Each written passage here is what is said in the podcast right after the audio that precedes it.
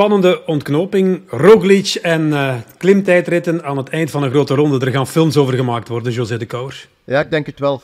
Met uh, en links- en rechtskanten. De beide kanten Mhm. van de medaille gezien nu. Het leek er op een bepaald moment toch weer op dat het zou gaan mislukken. Maar dan uh, naar het einde toe, wanneer die twee tussentijden eraan kwamen, een sublieme, absolute top Roglic. Verdiende winnaar dan. Hè? Ja. Ja, zeker in het laatste stuk, daarin heeft hij het verschil gemaakt, ondanks die mechanische problemen. Dus als je die er nog eens bij rekent en stel dat hem dat 15, 20 seconden kost, dan rijdt hij Thomas en bij uitbreiding alle andere favorieten ook meer dan een minuut. Ja, dus van daaruit ja, kan je alleen maar zeggen, dus uh, ja, eigenlijk mentaal toch wel enorm sterk om, daar, om daaraan te kunnen weerstaan. Mm. Oké, okay, dat publiek, dat duwt je vooruit. Maar dat kan net zo goed verlammend werken. Dat je na die kettingproblemen, dat je dan helemaal uh, blokkeert, maar niks van, er helemaal niks van aan. Gewoon, uh, ja, top de manier waarop, uh, chapeau. En ja, Tom is op een of andere manier, ja, die grotere versnelling waar hij altijd mee onderweg is. Mm -hmm. Ja, ja, het zat er ja, daar, daar, wil ik het over hebben. Is, is dit de zegen van de kleine versnelling? Ja, op deze pand dus wel. Hè, op deze stijgingspercentages.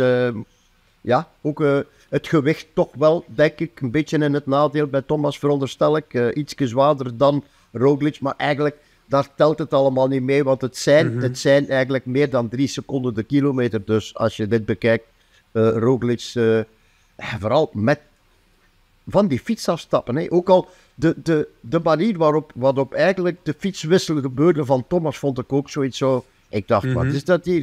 Uh, wil je niet vooruit of ga je stoppen? Of, of... Ja, hm. beetje raar. Uiteindelijk is het, uh, is het verschil 14 seconden. Dat is het op uh, twee na kleinste verschil ooit. En we zijn toch al 106 Giro's ver. Ooit heeft Mani hem gewonnen met 11 seconden en heeft Merckx hem gewonnen met 12 seconden, nu 14. Als je dan gaat terugspoelen naar de voorbije week, voorbije 10, 12 dagen, waarin heel veel vluchters uh, weg konden blijven en de ritzegens konden pakken, hebben ze dan in de wagen van Jumbo-Visma met vuur gespeeld door zoveel bonificatieseconden te laten liggen?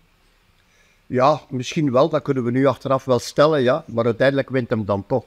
Mm -hmm. Uiteindelijk wint hem dan toch. Maar ik, ik heb het al een paar keer gezegd, ik heb het al vaak gezegd. Als je dan ziet hoe, hoe goed Arendsman rijdt, ook in de finale nog, dan zou ik ja. als, als uh, Ineos Grenadiers toch iets meer gespeeld hebben. Ze zijn er vol van uitgegaan dat, uh, ja, dat mm -hmm. hij ging winnen. Uh, uiteindelijk verliest hem. En ik weet niet of dat invloed gaat hebben op de verdere carrière van Thomas. Ja, maar waarschijnlijk ga je nu ook, uh, als je Thomas bent, alles herbekijken hè, en, en je afvragen waar heb ik het laten liggen. Heeft hij gisteren een grote kans laten liggen? Ja, misschien wel. Hè. Je zei het gisteren al uh, in de analyse van uh, had hem niet vroeger moeten aangaan, had hem niet moeten durven. maar wie heeft er gedurfd? Er heeft niemand gedurfd. Alleen die mm -hmm. tijdrit nu, het individuele, heeft ervoor gezorgd dat uiteindelijk Roglic wint. Ik heb hier niks van tactische zetten gezien gedurende die, die drie weken Giro. En we zijn nu exact drie weken weg. En de tijdrit, deze tijdrit, de vorige tijdrit en twee tijdritten, was het verschil drie seconden tussen Roglic en tussen uh, Thomas. Mm -hmm. Nu vandaag is het uh, 40 seconden, met dan nog een stilstand erbij. Dus ja, dan uh, duidelijk de betere en onderweg geen koers. Koers, geen koers, koers tussen die, tussen die drie mm-hmm. mannen, behalve Almeida een beetje. Een beetje. Maar de winnaar heeft gelijk. Ja.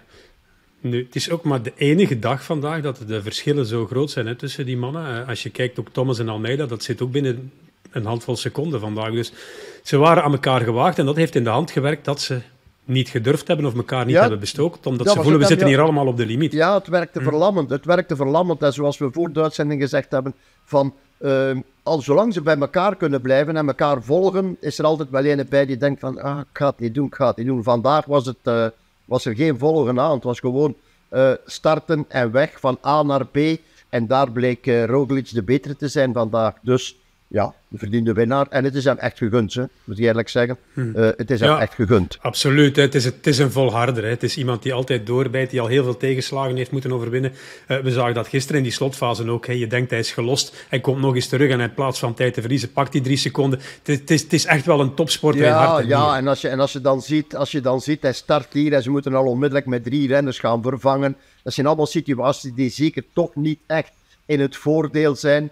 Uh, onderweg toch eens een etappe geprobeerd daar, waar hij probeerde weg te rijden van Remco, van Remco Evenepoel. Mm Oké, dat was dan al in de pre-fase van de coronaproblemen bij Remco. Uh, maar uh, ja, ja, op het einde heeft hij niet meer aangevallen dan anderen, was hij niet de meer gretige dan anderen, maar hij is wel de verdiende mm winnaar, heb ik het idee. Ja, Thomas had aan het tweede tussenpunt vandaag 16 seconden achterstand. Dus nog genoeg marge om de Giro te winnen. Dan moest het kettingprobleem van Roglic nog komen. Dus je gaat ervan uit dat ze op een bepaald moment weer, weer gelijk zijn geweest. Dus Roglic rijdt eigenlijk in die, in die steile kilometers, die laatste steile kilometers, nog 40 seconden weg. Is het dan ook wel de collapse van Thomas geweest, het instorten? Ja, ja, maar je zag ook wel naar het einde toe, er was nog weinig grit, er was nog weinig gretigheid, zo naar die laatste streep toe. Uh, ja, volgens mij voelde hij op een of andere manier het aankomen. Of heeft hij. Uh, Er zat minder sneeuw op. Oké, ja, Roglic is dan ook de winnaar van het verhaal en rijdt ook een tand lichter. En dat ziet er dan iets anders uit. Maar we zagen vandaag eigenlijk een veel, daar leek het tenminste op, een veel gretigere Roglic dan een, dan een Thomas die altijd wel een beetje statisch op die fiets zit. Mhm. Maar ja, er was een verschil in beleving ook. Ja, uh, er komt een vent van 37 jaar straks in het hotel aan tafel tussen de ploegmaats plaatsnemen. Een uh, vent die net de Giro heeft verloren. Wat zeg je dan als ploegleider daartegen? Uh, ja, je kan niet veel zeggen. Je kan niet veel zeggen. Uh, de vraag is alleen, heb je onderweg... zijn er onderweg discussies geweest in de voorbije drie weken waar de ploegleiding het anders wilde spelen dan Thomas, Thomas zelf? Uh, zo niet. Uh, als die er nooit geweest zijn, dan kan je vandaag niks zeggen. Hij heeft zijn best gedaan, daar kan je van uitgaan. Ik denk niet dat ze fouten gemaakt hebben. Dragen fietswissel, oké, okay, want dat zal wel op een of andere manier ingecalculeerd zijn. Maar dat was daar ook al 7 seconden langzamer dan de fietswissel van Roglic. Dus ik bedoel, ja, als je alles gaat optellen, was het eigenlijk nog meer. Mm Morgen nog koers? Uh, wacht ze. Ja, hè, zondagmorgen. Ja, koers. Ja, maar nog koers om, om 14 seconden goed te maken? Nee, hè? Nee, nee, nee, nee. Nee, nee ik denk dat... Uh, dat kan je misschien verwachten bij een kerel van 21 jaar die nog... Uh, ik weet niet wat gaat doen of zo, maar niet bij een Thomas van 37. Die heeft de streep daaronder getrokken en die... Ja, oké, okay, ja.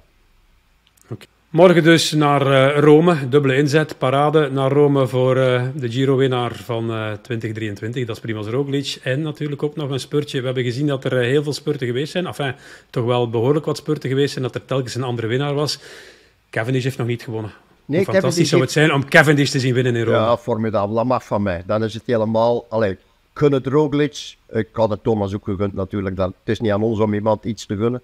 Maar uh, mm -hmm. in het verhaal dat Cavendish is blijven meerijden, blijven die, die Giro uitrijden, dat alleen al zou een, uh, ja, een, een, een, overwinning uh, mogen, mogen hebben.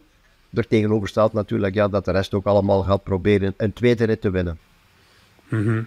Ja, Milan kan ook zijn Ciclamino-trui bekronen met een tweede ritzege natuurlijk zou kunnen, ja, inderdaad. Vandaag een, uh, een Matthews gezien die helemaal tot het gaatje gegaan is in die mm -hmm. tijdrit zelfs. Vraag me dan af waarom. Kom morgen nog een etappe. Maar ja, dus uh, er wordt gestreden en morgen is er toch weer, misschien wint er morgen iemand zijn belangrijkste koers. Zou kunnen. Ja, en ondertussen in de grote prijs Marcel Kind hebben we Caleb Ewan, Tim Merlier zien kloppen. Dus die sprinters die zijn allemaal gretig in de aanloop naar de Tour. Uh, ja. Hier een streep onder, Dauphiné en dan verder door Zwitserland, Tour. Hm. En zo gaat alles verder. En komt er toch weer een nieuwe winnaar. Oké, we gaan afronden. Morgen zien we elkaar nog een laatste keer. Het is het weekend van de plotwendingen in de sport. In Duitsland is uh, Dortmund op de allerlaatste speeldag nog ontroond door Bayern München. Zij oh. zijn kampioen geworden in de Bundesliga, jawel. En uh, Grant Thomas is uit het roze gefietst in de Giro. Dus moeten ze bij Antwerpen morgen gaan opletten of Union gaat ze pakken op de Bosuil. Wie weet. Wie weet. Niemand weet het. Only God knows. Bedankt uh, José de Kouwers, arrivederci en uh, Adomani, capo. Adomani. Ciao. Ciao.